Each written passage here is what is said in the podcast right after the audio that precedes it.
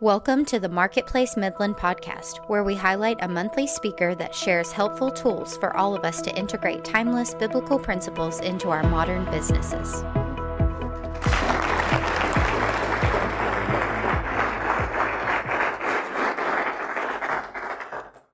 Well, good afternoon. You uh, not only um, got a used car salesman today, but a used car salesman from Odessa, to say the least. Um, Y'all are really having to dig for the bottom of the barrel. Uh, thank you very much for having me. I'm incredibly honored. I have uh, some of my team with me today that I didn't know were going to be here, which means I really can't tell you any lies because they could prove me all wrong uh, if I say something to the contrary. Uh, but I'm really honored to be with you today. I'm going to see if I can do this and make that work a little bit better. Um, some of you I know very well, some of you I haven't met before, so let me just tell you a little bit about myself. Um, my family started in the car business in 1911. My great grandfather had a hardware store in Arlington, Texas, and Henry Ford was trying to uh, figure out how to get the Model Ts distributed across the United States, and they started that with hardware stores. And so Model Ts came in a crate box, they were assembled, and the crate became the floorboard for the Model T. And in 1929, something really tragic happened. Uh, and when the Great Depression hit, my great grandfather lost everything that he had. And he loaded up with his three sons, his one daughter, and his wife, and they headed to Crane, Texas to start all over again. And in 1935, my grandfather and his brother bought our Ford store in Odessa. Uh, they paid $2,400 for the dealership, took possession on a Thursday, sold out of their 21 car inventory that weekend, and paid the bank back on Monday. And Mr. Bounds, nobody gets those kind of returns anymore. the reason that I tell you that is that um, for all of my success that I've had the privilege of having in my career, it's because I sit on the shoulders of some pretty remarkable giants that came before me. And it had not been for my great grandfather uh, deciding that he would start again instead of quitting. And it had not been my grandfather for taking that risk, and for my father for taking the risk that he had, I wouldn't be able to stand here today. And I think if all of us think back on our lives, that there's at least one, if not maybe a whole lot more, people in your life that gave you that kind of start, the shoulders that you really have had the opportunity to stand on, to see further, and to do more. Uh, a lot of people have asked me, you know, was I just born into this business? Is this what I always thought I was going to do? And, and the answer to that is no.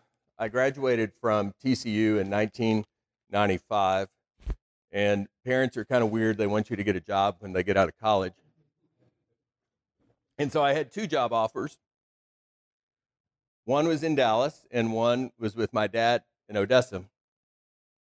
And I didn't take it because I wanted to be in the car business. I took it because he paid $500 more a month than the job I had in Dallas. So for $500 more a month, I headed back to uh, West Texas, the place that I said I would never come back to. And uh, here I am 25 plus years later. Um, really glad I made that choice.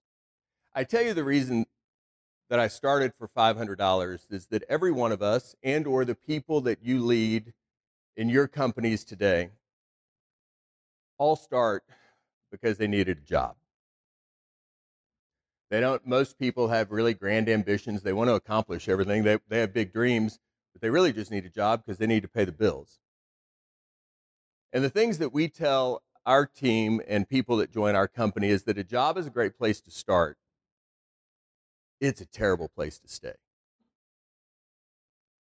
And our goal in our organization is to try to get people to move from job to career.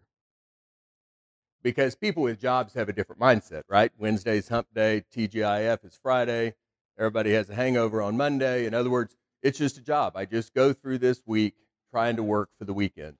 And what I share with our staff is that if you work for the weekend, that means you only have 104 good days a year because there's only 52 Saturdays and 52 Sundays. So, if, in our mindset for our company, if we can help people to go from a job to a career, it changes why and how they come to work on a regular basis. Now, the next step for us is if we can help people to go from a job to a career to a calling, that changes everything. The reason I know that is I went through that exact progress process. Started with a job that paid $500 more a month than I had an offer in Dallas. And when I came to work, my goal was to learn how to be a manager of a car dealership. That was my role. I showed up at 25 years of age. I wasn't as smart as I thought I was, but I probably wasn't as dumb as everybody else thought I was either. Um, and I spent the first three or four years trying to learn how to manage a car dealership. And I was completely miserable. And in December of 1999, one of our managers gave me a book called Developing the Leader Within You by John Maxwell. And it took me till February of the next year to actually read the book. But when I read it, all of a sudden I understood the reason I was so miserable is that I had a job. And I hadn't really found out what my career was going to be until I understood that I didn't have to learn how to manage a car dealership. I had to learn how to lead people.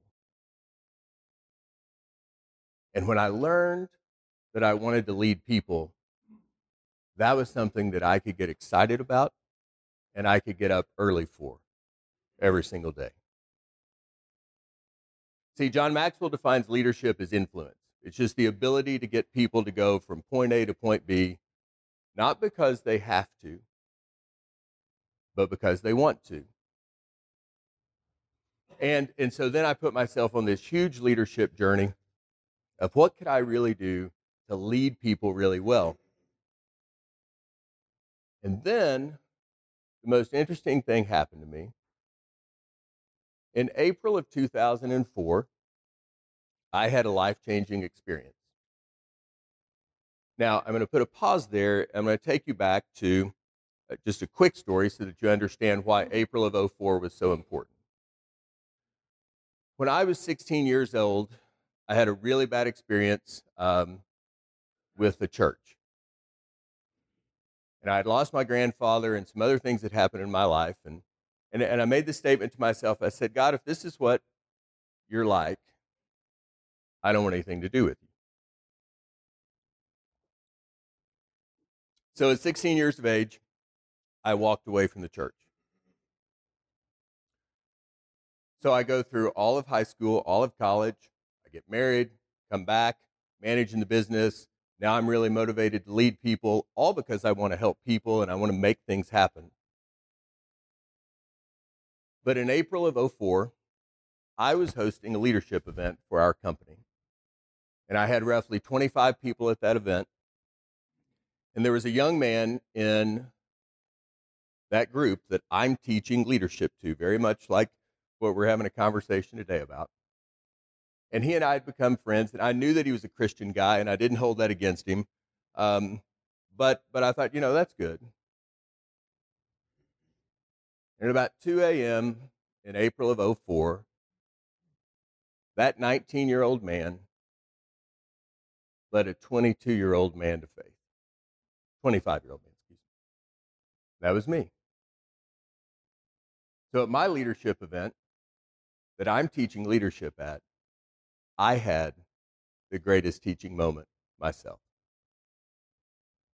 So in April of that year, I accepted Christ. And obviously, uh, for all of us, it changes life forever. So, what happened next was I went from being passionate about leadership to being passionate about servant leadership. And I'd love for you to think for just a few minutes about the difference. Because the significant difference between leadership and servant leadership is not necessarily how we lead, it's not necessarily who we lead. But the significant difference between leadership and servant leadership is why we lead. See, many people in business lead because we want to accomplish something. We have a profit margin we're trying to obtain, we have a product we're trying to sell, we have stock values that we're trying to drive up. But servant leadership is so much more than that because servant leadership says, I don't just want to be successful. I don't just want the company to be successful. I want each and every one of you to be personally successful. And, and, and many of you have probably read this. Uh, in fact, I have uh, two. I have a company named called M935, which is Mark 935. I'll read you a, a quick piece of that scripture. It says, um, Jesus asked the people, What were you discussing on the road? And when he asked his disciples that question, the silence was deafening. They had been arguing with one another over who among them was greatest. He sat down and summoned his twelve, and he said, So you want first place? Then take the last place. Be the servant of all. And all of a sudden, when I was younger and I read that scripture, I had to ask myself, why do I lead? Really? Why do I really lead? What is it that causes me to motivate Jacob Landrum or Steve James or Lewis Robles or Michael Pyle or Michael Smith? What's my motivation? Is it because I want personal success? Or is it because I want success for them? And the result is success for myself. And so I just really encourage you, you may have settled that thought in your mind. Some of you may have never even thought of it in that way before. But I just want to really challenge each of us today. Why do we lead? Really? Why do we really lead? Is it because we want the best for other people? Or we want the best from people so that we can win?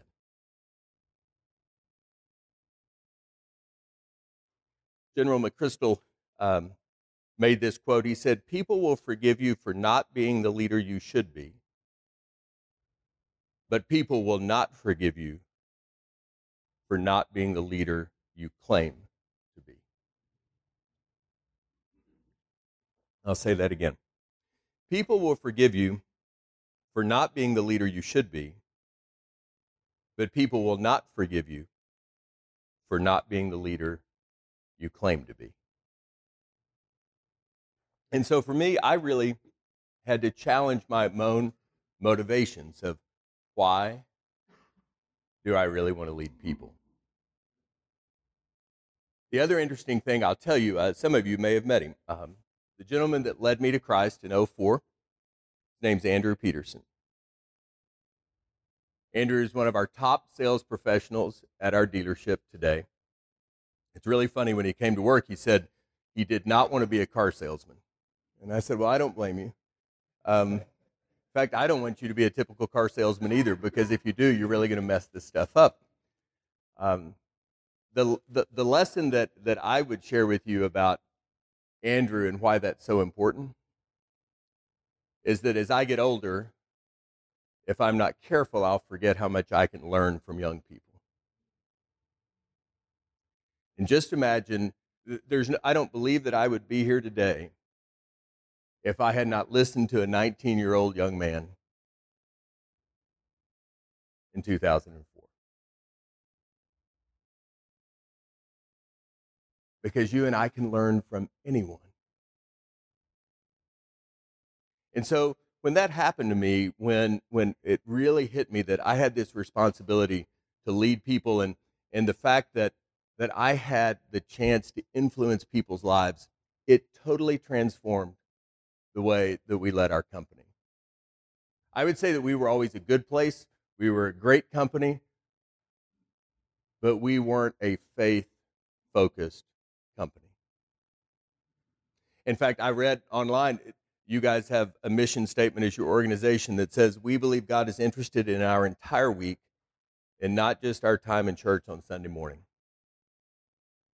I think one of the greatest privileges and responsibilities we have as business leaders is that our pastors only get those folks one day a week, maybe twice.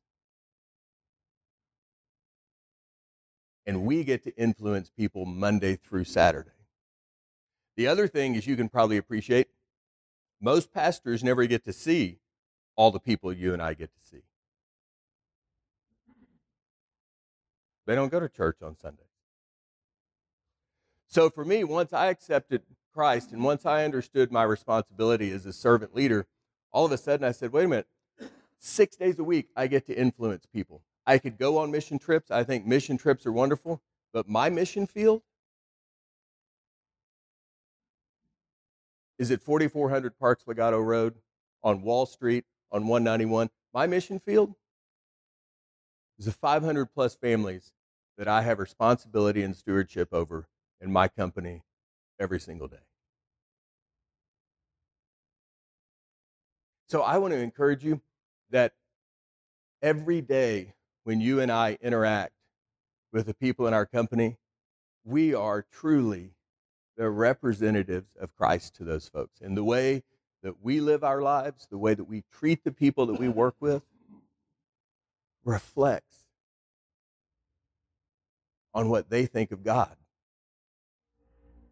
I have found, maybe this is true, most people don't like Jesus because they met a Christian they didn't like.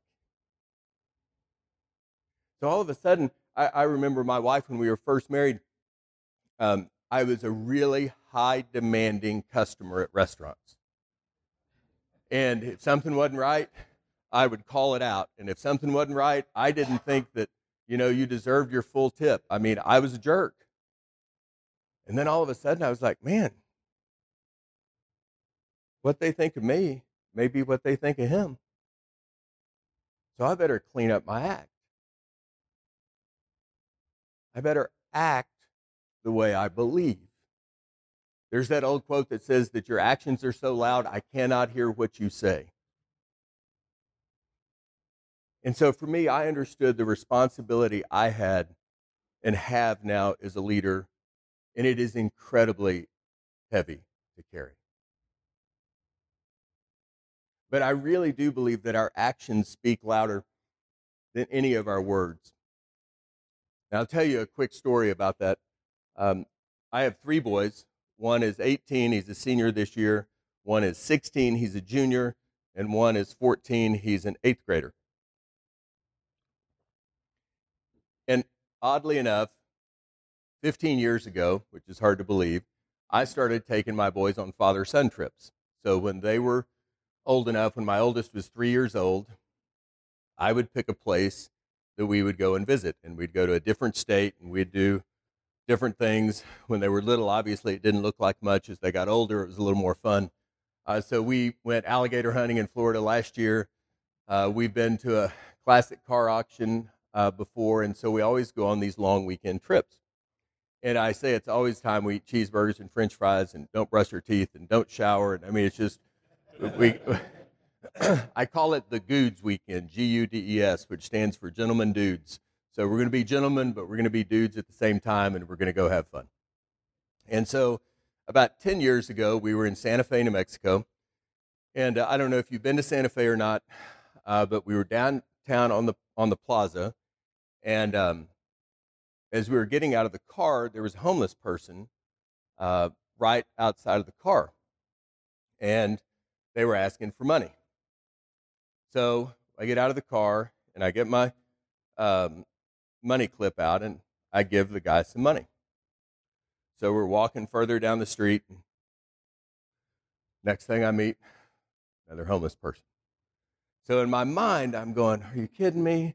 I mean, I already gave that person money. I'm going to give this person money. And So I get my money clip out and I give him some more. Before we get to the restaurant, Third homeless person. So I'm like, okay, well, now I don't have any small bills left, right? So now what do I have to do? I have to give him a big bill. So I give him a bill. We go sit down and we're having lunch. And I said to my boys um, when we sat down, I said, hey, did you guys notice what happened when we were walking along? My middle son says, yeah, Dad. I saw that you gave the first guy $5. You gave the next guy $10. You gave the next guy a 100 Six years old. Life lessons are caught, not taught. And in that moment, see, as a dad, and in that moment for you and I as leaders, we get to choose and I got to choose do I want to teach my sons to be generous or cynical? See, do I want to teach them, hey, listen, some of these guys are really scam artists and they're not really true? And, and do I want to teach them to be cynical? Or do I want to teach them to be generous?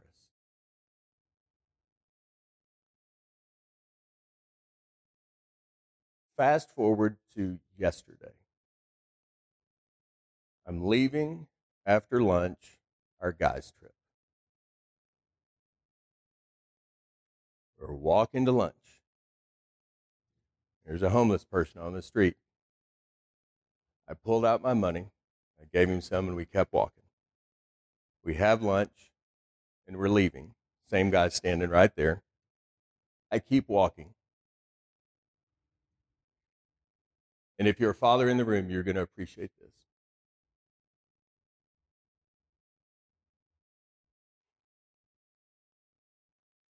My 18 year old walked past and he said, Dad, just a second.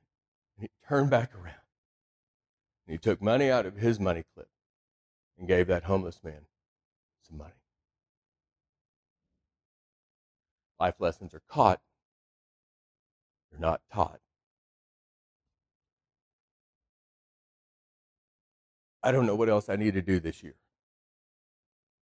Because you can appreciate, right, that as a father when you see your 18 year old son who saw that lesson 10 plus years ago, and he saw his dad consistently do it again, that he would replicate that act of generosity. I mean, I kind of said to myself, I said, Lord, if we're done today, I think we're okay.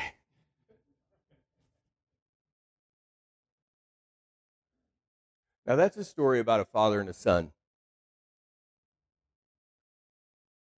But given the fact that so many of your staff, your employees, your team members probably grew up in a broken home, they need that kind of father son mentorship just as much, if not more. If you and I take time to really know the people that we work with on a daily basis, you'll find they're incredibly broken and incredibly in need of somebody to shepherd them and mentor them. And that is part of what I see as the role of servant leadership. I have a young man right now who left our company over two years ago. He lives in Hawaii. I don't know why he moved there. It's incredibly expensive. And he messages me yesterday and said, I need $200. I don't have any money to buy new brakes for my car. Is there any way you can help me out?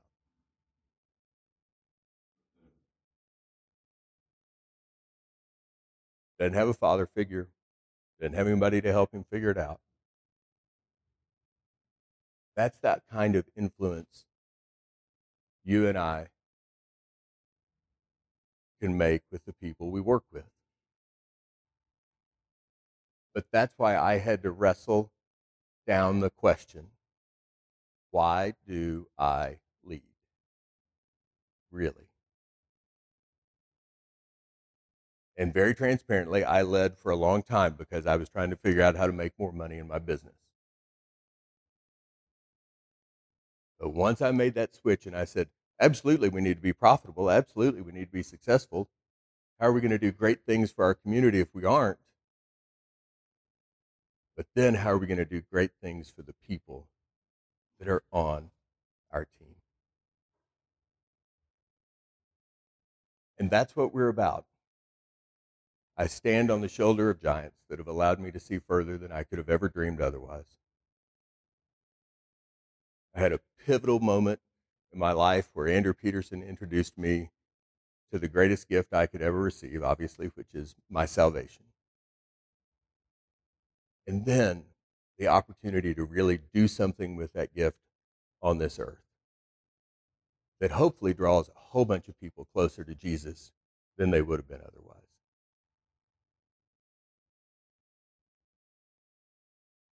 I'll close with this final story, and then you'll be done with this used car salesman, okay? I'm 49 years old now. When I turned 40, I was uh, uh, I was in Florida at a John Maxwell event, and I had gone for a walk on the beach, and I was listening to a guy by the name of Andy Stanley, who's a pastor in Atlanta, Georgia. In my opinion, one of the best communicators I've ever heard. And he made a statement that there are four phases in a man's life. He said the first phase of a man's life is when they want to be somebody.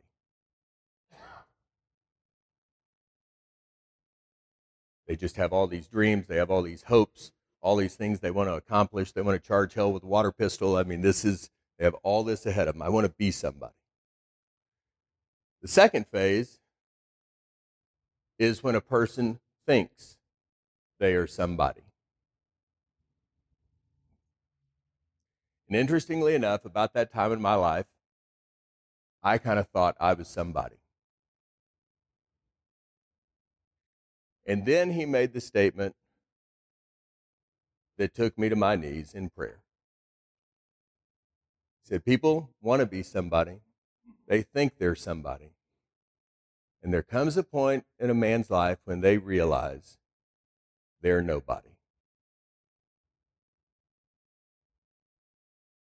And once they realize they're nobody, they get to the fourth phase of their life when they get to see what God will do with a nobody. Man wants to be somebody, thinks he's somebody, realizes he's a nobody, so that he can spend the rest of his life seeing what God will do with a nobody.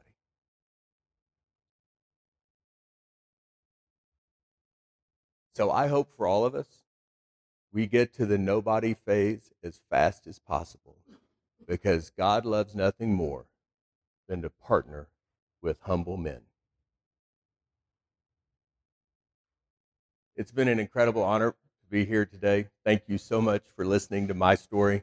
I appreciate you guys having me. Uh, what a wonderful, wonderful organization. And uh, if I can ever do anything, please let me know. Okay? Thank you. God bless.